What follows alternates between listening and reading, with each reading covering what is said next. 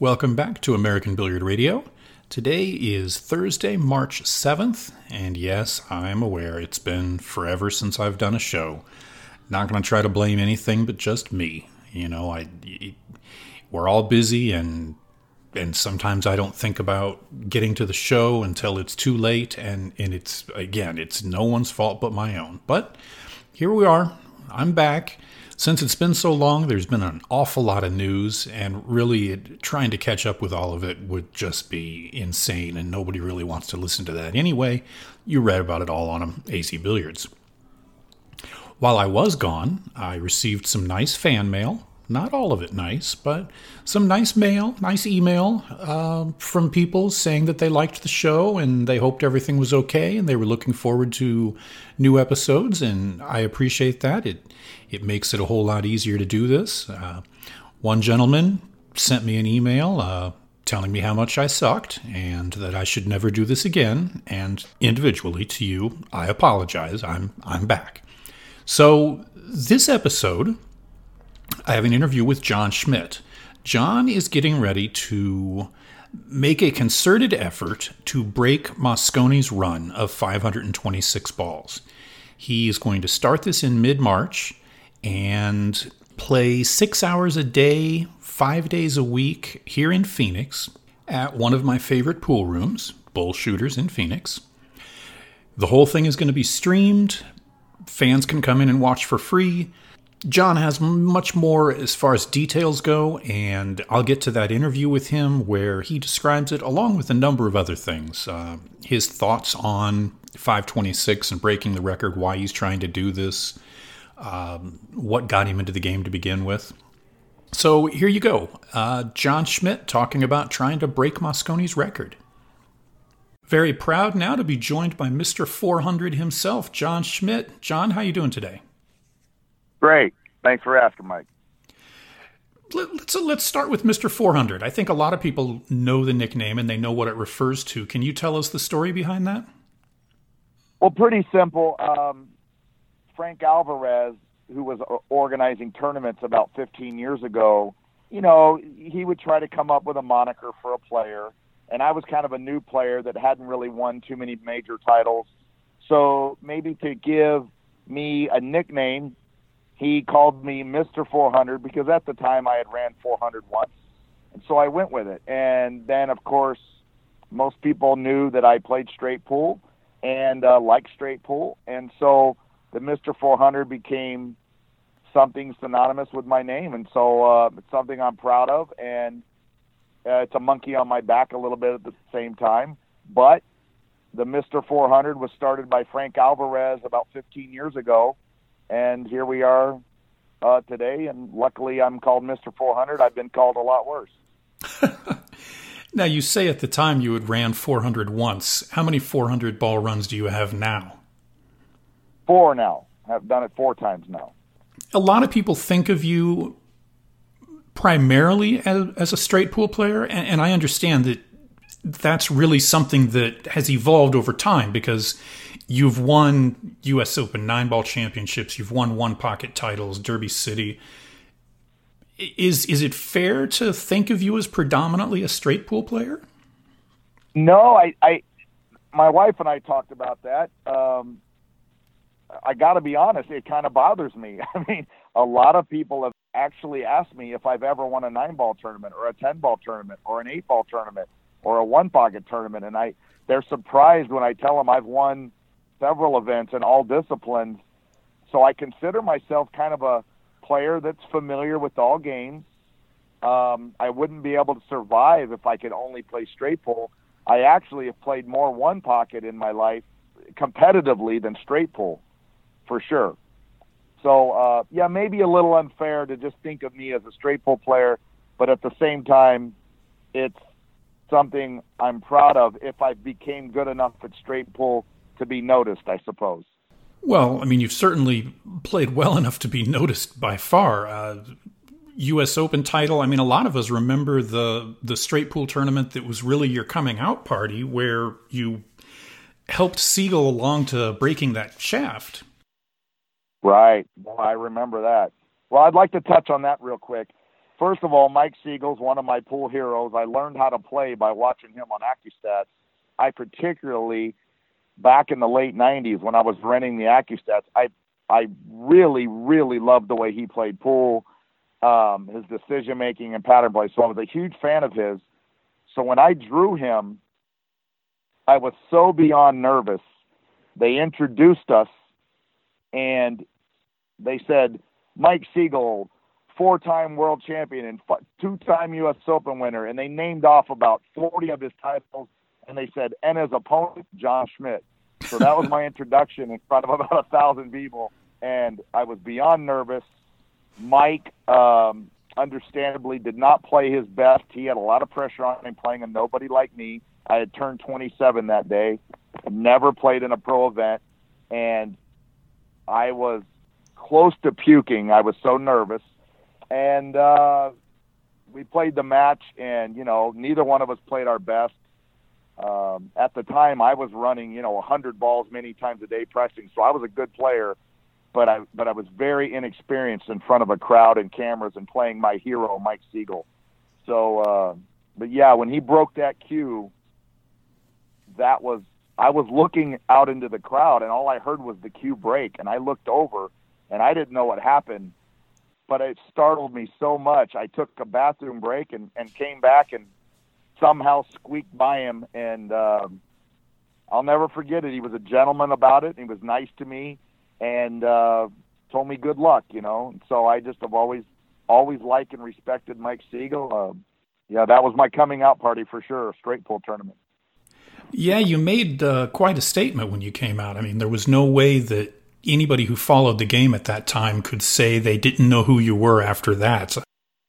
Well, at that time, I had turned 27, and I I joined that tournament, and then I disappeared into the shadows for three years, and I did not play in a tournament until I was 30 years old, and then I I decided to start playing tournament pool and and got lucky and defeated Alex Pagulayan in the finals of the Reno Open, and that was kind of that really was when I think the pool world realized okay, I, you know, he's a good player, and the money games dried up a little bit, and I took pool more as a on the tournament trail than the money games. But uh, I I was on the road in a motorhome from the time I was 27 until I was 30, playing money games and and honing my craft and sharpening my game and my confidence.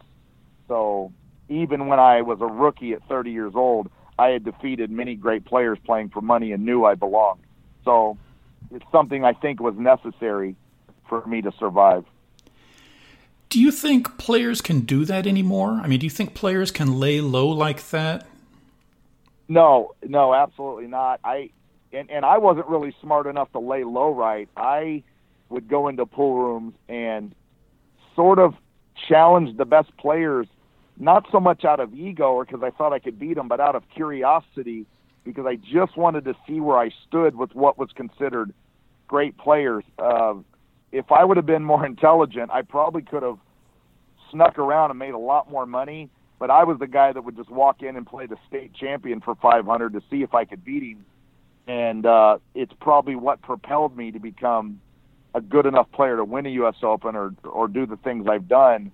But some of it would have seemed like bravado and ego, but a lot of it was just curiosity and not quite being sure if I was good enough yet, and I wanted to see. What what first got you started in pool? I mean, 27, 30, that's that's kind of old. Had you played when you were young? No, I, I started well, I was a high school and college golfer, so I and then I had a million jobs like everybody, menial jobs and what have you. So I started playing pool seriously in my early 20s. And I had played pool at 18, 19, a little bit in bars and, you know, used a house cue with my friends. But I got into pool when I got around Bobby Hunter in my early 20s and I saw what the game could truly be played like and I found an interest in it. And I'll tell you a real quick story. I'll try to condense this down, but this is this is how close the pool world came to never hearing from me. I was working at the Golden Nugget, I think it was called, in Carson City, Nevada. I was about 23 years old, and I got a job as a change person. You know, back in the day, you you paid the the jackpots. So I was the guy that paid the jackpots. Well, I had a job there, and I'd only worked there two days, and I asked for a day off to go play in this little nine ball tournament up in Reno. So I go up to Reno. They let me have the day off amazingly. I go up to Reno and I get drawn to break on the nine ball raffle and I made the nine ball on the break and I won like nine hundred dollars on this break.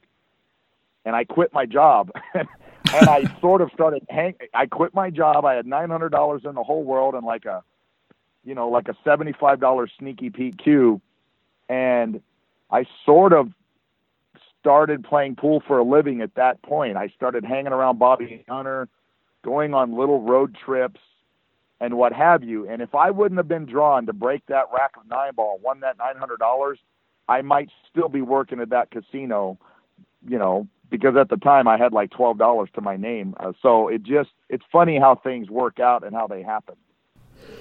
Well, it certainly worked out well for for not just yeah. yourself, but for the pool scene itself.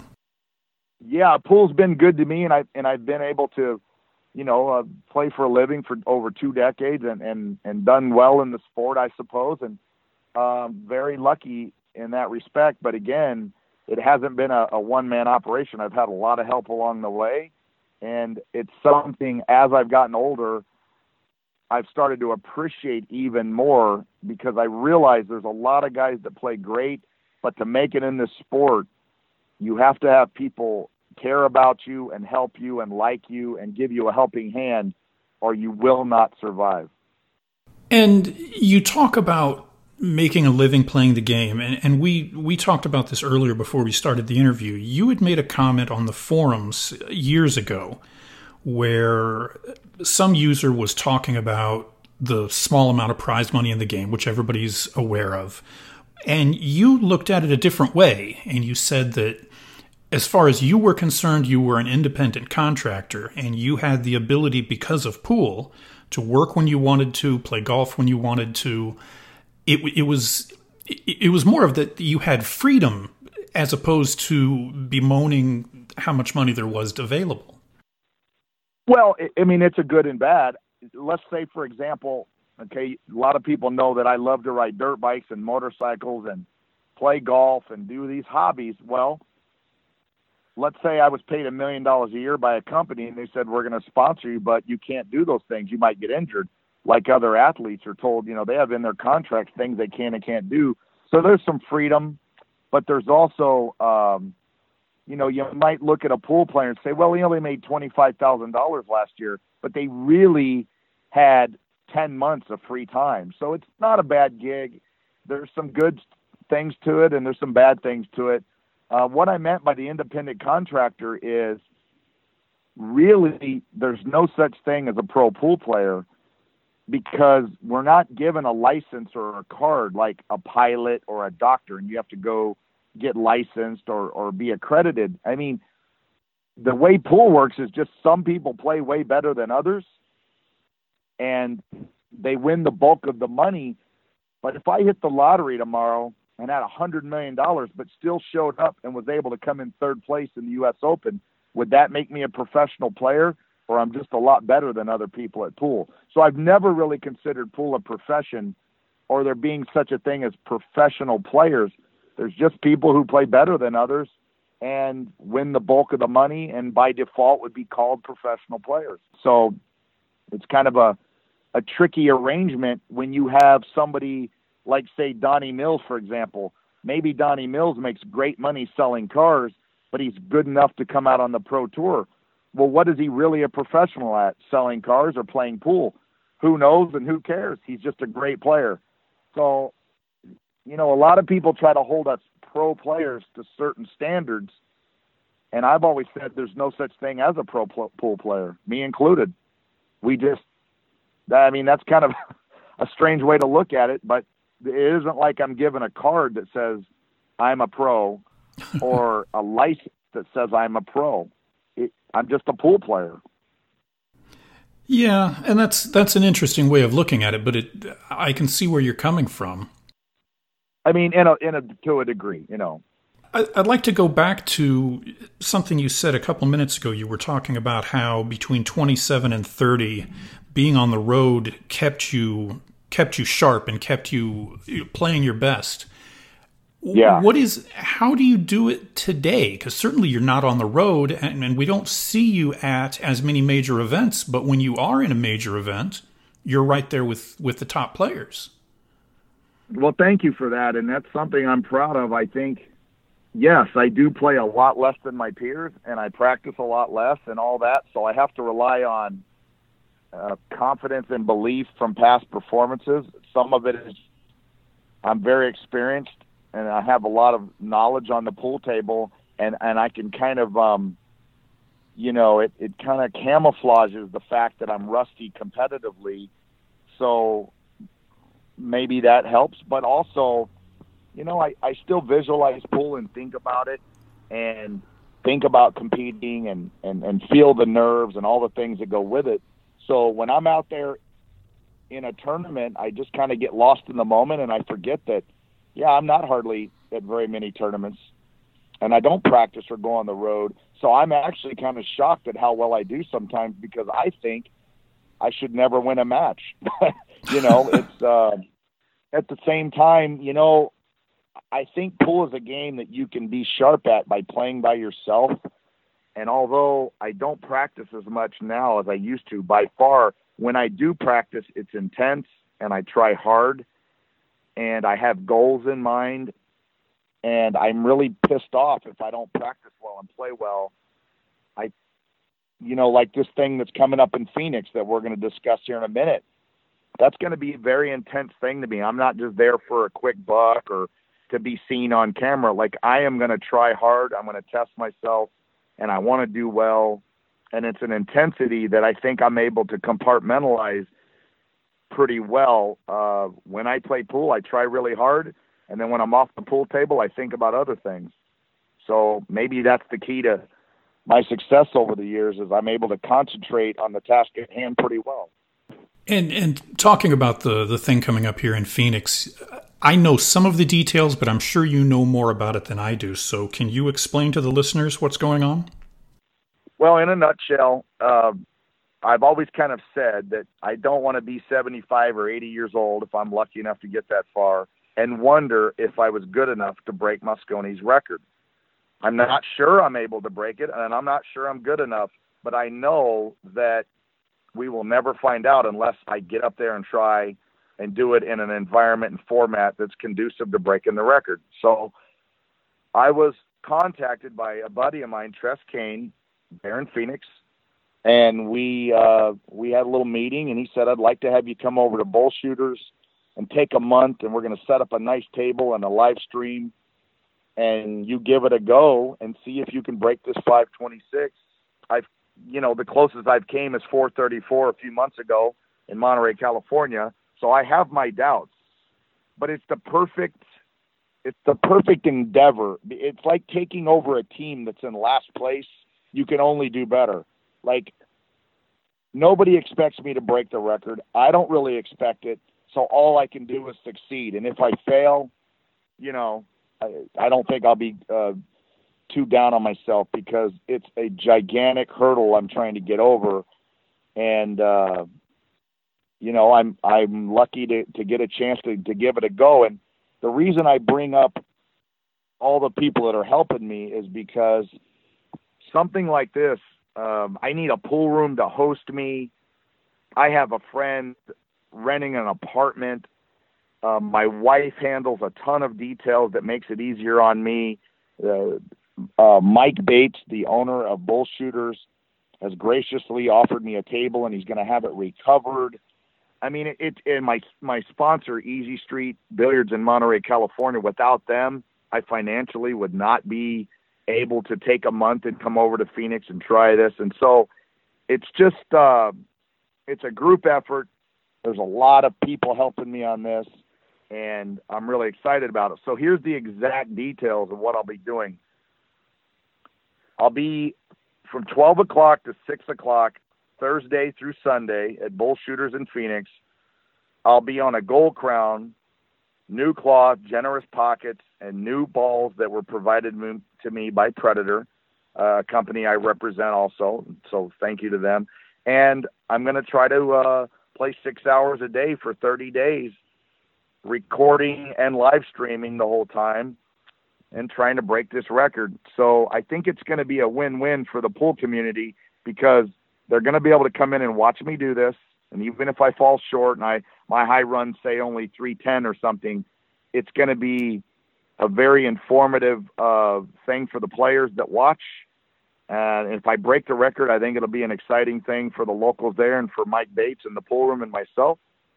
So I, I think it's a win-win for pool, and uh, it's gonna kind of quench my curiosity because I really want to know if I'm good enough to break it, and you know it just kind of drives me nuts because I think I can do it, but I also think I'm probably a gigantic underdog not to do it. So it's just it's just something I've got to get out of my system.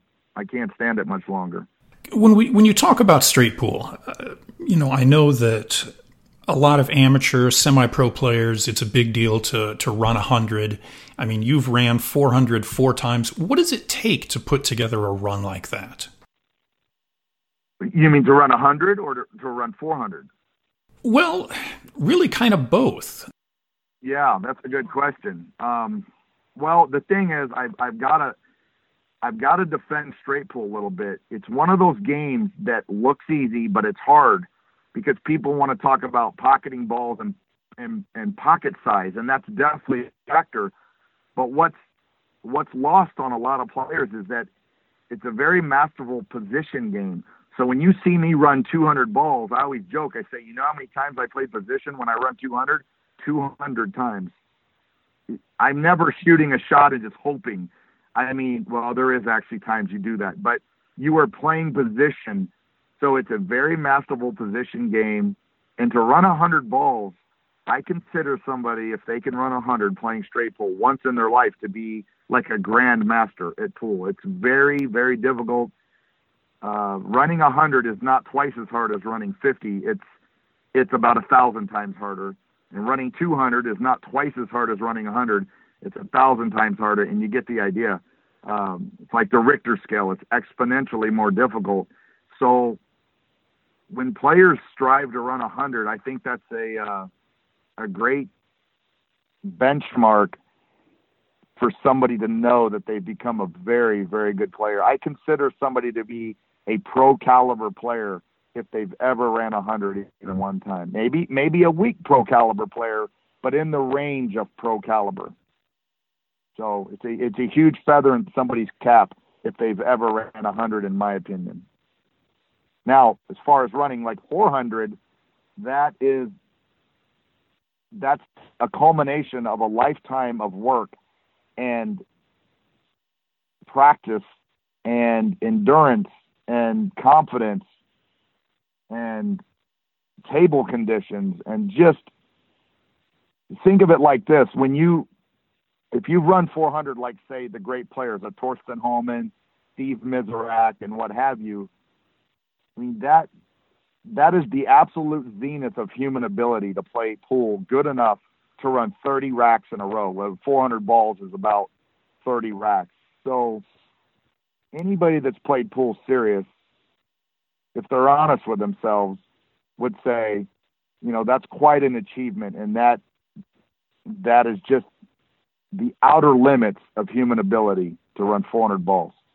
I, I think it's um, it's something I've been lucky enough to do four times, um, and I might never do it again. I mean, it it takes thousands and thousands of tries in your lifetime to run 200 one time, much less 400. So takes some luck, takes a lot of perseverance too. There's many times, there's many times, Mike, when I was up there in uh, Monterey, where I would be three or four hours into the day, and my high run would only be 170 or 190, and I was getting irritated and tired, and my my heels were killing me, and my low back was killing me, and my neck was hurting, and I was getting hungry, and I but I kept trying because again, it was a group effort. I had a lot of people help me and put it together, and I couldn't just throw my hands up and say, you know what, I'm exhausted. Let's just go back to the apartment. No, I put in another four hours, and lo and behold, run 330. So a lot of it is perseverance and and just good old fashioned hard work. Um, because it's quite tiring. I play very fast, as you know. You've known me a long time. I play fast. So when I tell you I played pool six or eight hours in a day, it's it's like most players playing ten or twelve hours because I run around the table. So I'm beyond exhausted. And at the end of each night here in Phoenix, I will need ibuprofen. I will need ice on my lower back. I mean, really, I'm in pain each night, a lot of pain but then I feel decent by the next day and I give it a go. And then by the end of that day, I'm in pain. But, you know, I'm going after something that's important to me. Um, again, I'm doing this out of curiosity because I don't know that I'm good enough to break Mosconi's record. I just don't want to die wondering. Now, it's a stupid goal to some people. Some players go, ah, why are you playing straight pool? Nobody plays straight pool. Well, I play straight pool, and I want to see if I can go down in history as an immortal um, player. And when people talk about who's got the highest run, I'd like them to say my name instead of Willie Mosconi's, because I do think it's possible if I break the record if if everything goes right and I get really lucky and I play amazing and I have bursts of energy and I have a group of people helping me and everything lines up, I might just be able to pull it off, but I wouldn't hold my breath. I mean, certainly the plan is to break the record, but let's consider the the unthinkable for a second. Let's what happens if you go through this 30 days, 6 hours a day and you don't break the record? Are you is it is this something you're going to keep trying to do until you've made your last ball? No, I mean, I'm going to get to a point where I just, I guess I give up and just admit defeat, but I'm not quite there yet. I, I've, I've only taken two real concerted efforts on a table that's conducive to it and in an environment where, you know, everything is right. I did it in Monterey twice. I'm going to take this stab at it in Phoenix and then in from May 5th till June 5th in Monterey, I'm trying it again. So that'll be another 40 days on camera of trying. And if I can't pull it off, you know, I don't know. Now, in fairness to me, I'm trying to do something in a 40 or 60 day period that took Mosconi like 30 years to pull off. So, I mean, really, I probably shouldn't throw in the towel until my career's over. But for me, I have to do other things. I have to teach pool. I play tournaments. I play money games. I travel. I'm always working on my vehicles. I mean, I'm you know I'm married. I've got a lot going on, so I can't play straight pool 300 days a year like everybody thinks I do. I play straight pool about five eight days a year. So this will be a big uh, upsurge in in days played for me. In, in the last 10 years, I haven't played straight pool hardly ever. So this is going to give me a very good idea if it's possible. And I had a taste of it in Monterey. When I ran 434, I realized, like, you know, I ran 400 twice in a four day period, and it got me thinking maybe 526 is within at least the realm of possibility, but it is still going to be, it's just going to be super, super tough. Um, there's just no way else to look at it. And, and, and the thing is, you know, I'm pretty damn good at straight pool, and I've been playing it 20 years, and the best I've ever done is 434. And people say to me, "Well, John, 526 is right around the corner," and I always tell them, "Well, listen, loan me $526,000, and I'll pay you $434,000 back, and you'll realize it ain't the same number." You know, so it, it's it's it sounds close, but it's not. I'm still like another seven, eight racks away. So, um, again, curiosity killed the cat. I'm going to go over there and see if I can pull it off. But if I had to bet against myself, I would. I, I don't think I can do it, but I'm going to try like hell. For somebody on the outside, for your average pool fan, they can look at running 526 and they can say, man, that, that's almost impossible you know how difficult it is. You know how much effort and you know a little bit of luck, but you know just what is needed for something like that. If you don't break this record, well, it see here's the thing. Here's the thing about records, and I look at things kind of odd. Okay, the record is 526. It was on a four by eight, which is easier, but let's not even get into that. The record is 526. Now, obviously, this is kind of a goofy example, but what if I got up there and I ran 525 balls, one ball short of the record, five times in a row? What would that be a failure? Heck no. I would go down as like the greatest pool player that ever lived, right? I mean, even though that's impossible, but you get what I'm saying. So try I try not to get obsessed with the record and I just try to play great pool because if I die with four or five or six 400 ball runs under my belt, I mean, you know, and and all the 40 the 49 ball tournaments I've won and all the stuff I've done, I'd say that's been a good career for a guy that started late and has played part time. So I'm really not going to say it, it's a failure, but at the same time, I mean, you know, 526 is the number, and, and that's what I have to go for. And unless I break it, I know the record will probably never be broke because I'm one of the few crazy enough to try to break it and to dedicate a month and turn on the cameras. And there's only five or six players in the world that play straight pool really good enough. I know this is going to butt hurt some guys, but there's only about five or six from what I've seen that actually have the skill to break that record, and I'd like to think I'm one of them. But they're not putting in the same effort. And then once I'm past my prime, I think Mosconi's record will be safe for a thousand years. So if I don't break this record, I don't think it'll ever get broke because I'm the kind of guy that's just OCD enough to try to break it. It just it just kind of bugs me because I think I can do it, but I'm not sure. But I know what kind of an effort it's going to take. You know, um, I mean, it's a real effort. Like going to Phoenix, I don't live in Phoenix. I'm going to move to another town for 30 days and have a pool room, put it together, and my friends and my sponsors and my wife and my dad's going to babysit my dog for a month. I mean, the whole thing is like a gigantic group effort, and I feel like I'm letting everybody down if I don't break this record, myself included. Well, John, I'm looking forward to seeing you out here in Phoenix, and I'm looking forward to hopefully catching 526 plus. Yeah, me too. Well, thanks. And and I'd like to thank. Well, I got you on the phone before I forget because I've been talking about myself the whole time. I'd like to thank you, a guy like you. You keep pool alive. You do a lot with AZ Billiards, and uh, you know, without guys like you, the media, um, we'd all be in the dark. And and I appreciate what you do for the sport and contacted me, so thank you. And I'd like to thank bull shooters and, and Mike Bates. Uh, without bull shooters, this would be impossible. Tress Kane is an integral part of this. Uh, my friend Doug and Cecilia Desmond, uh, and I really appreciate. He will be the guy racking for me the whole time. Oh wow! I'd like to, yeah, and he's done this twice already. I mean, this guy is in his six uh, 70s, and he's racking for me the entire time. So it's quite a Herculean physical effort on his part too.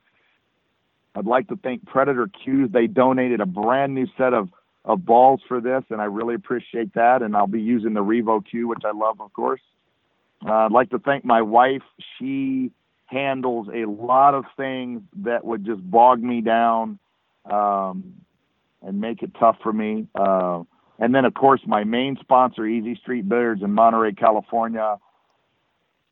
Without Easy Street Billiards, I, you know, playing playing pool around the world and around the country and doing things like this would be impossible. So, um, and lastly, you know, to the fans and people that enjoy the game, whether they like me or hate me, the fact that they support pool and uh, you know and support straight pool and all the games I really appreciate it. Um, without them, the industry would be dead. So thank you to them.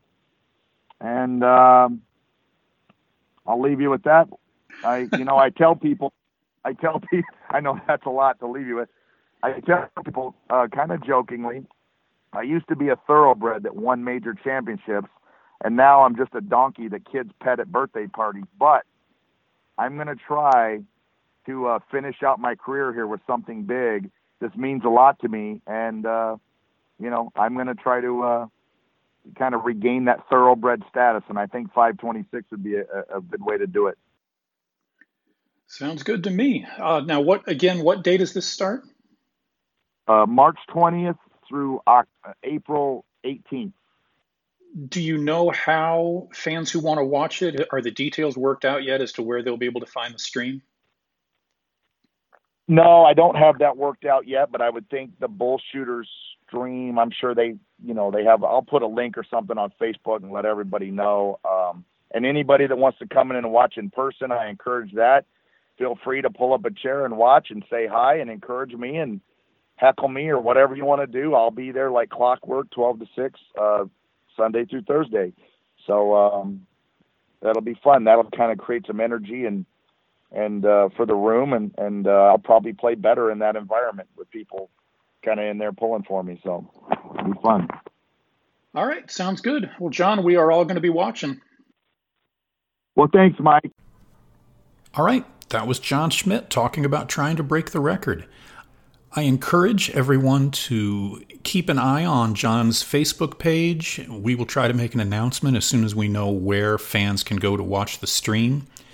30 days, and then, as John said, if he's not able to do it, he'll be back in Monterey trying to do it again later in the year. But starting in mid March, 30 days trying to break the record. That's our show for this week, and I say this week, but really it's probably every other week, every three weeks. But again, to that one gentleman who told me how badly I sucked, I, I apologize. I, I will be back again. All right, everybody, thanks for listening. That's our show for this week.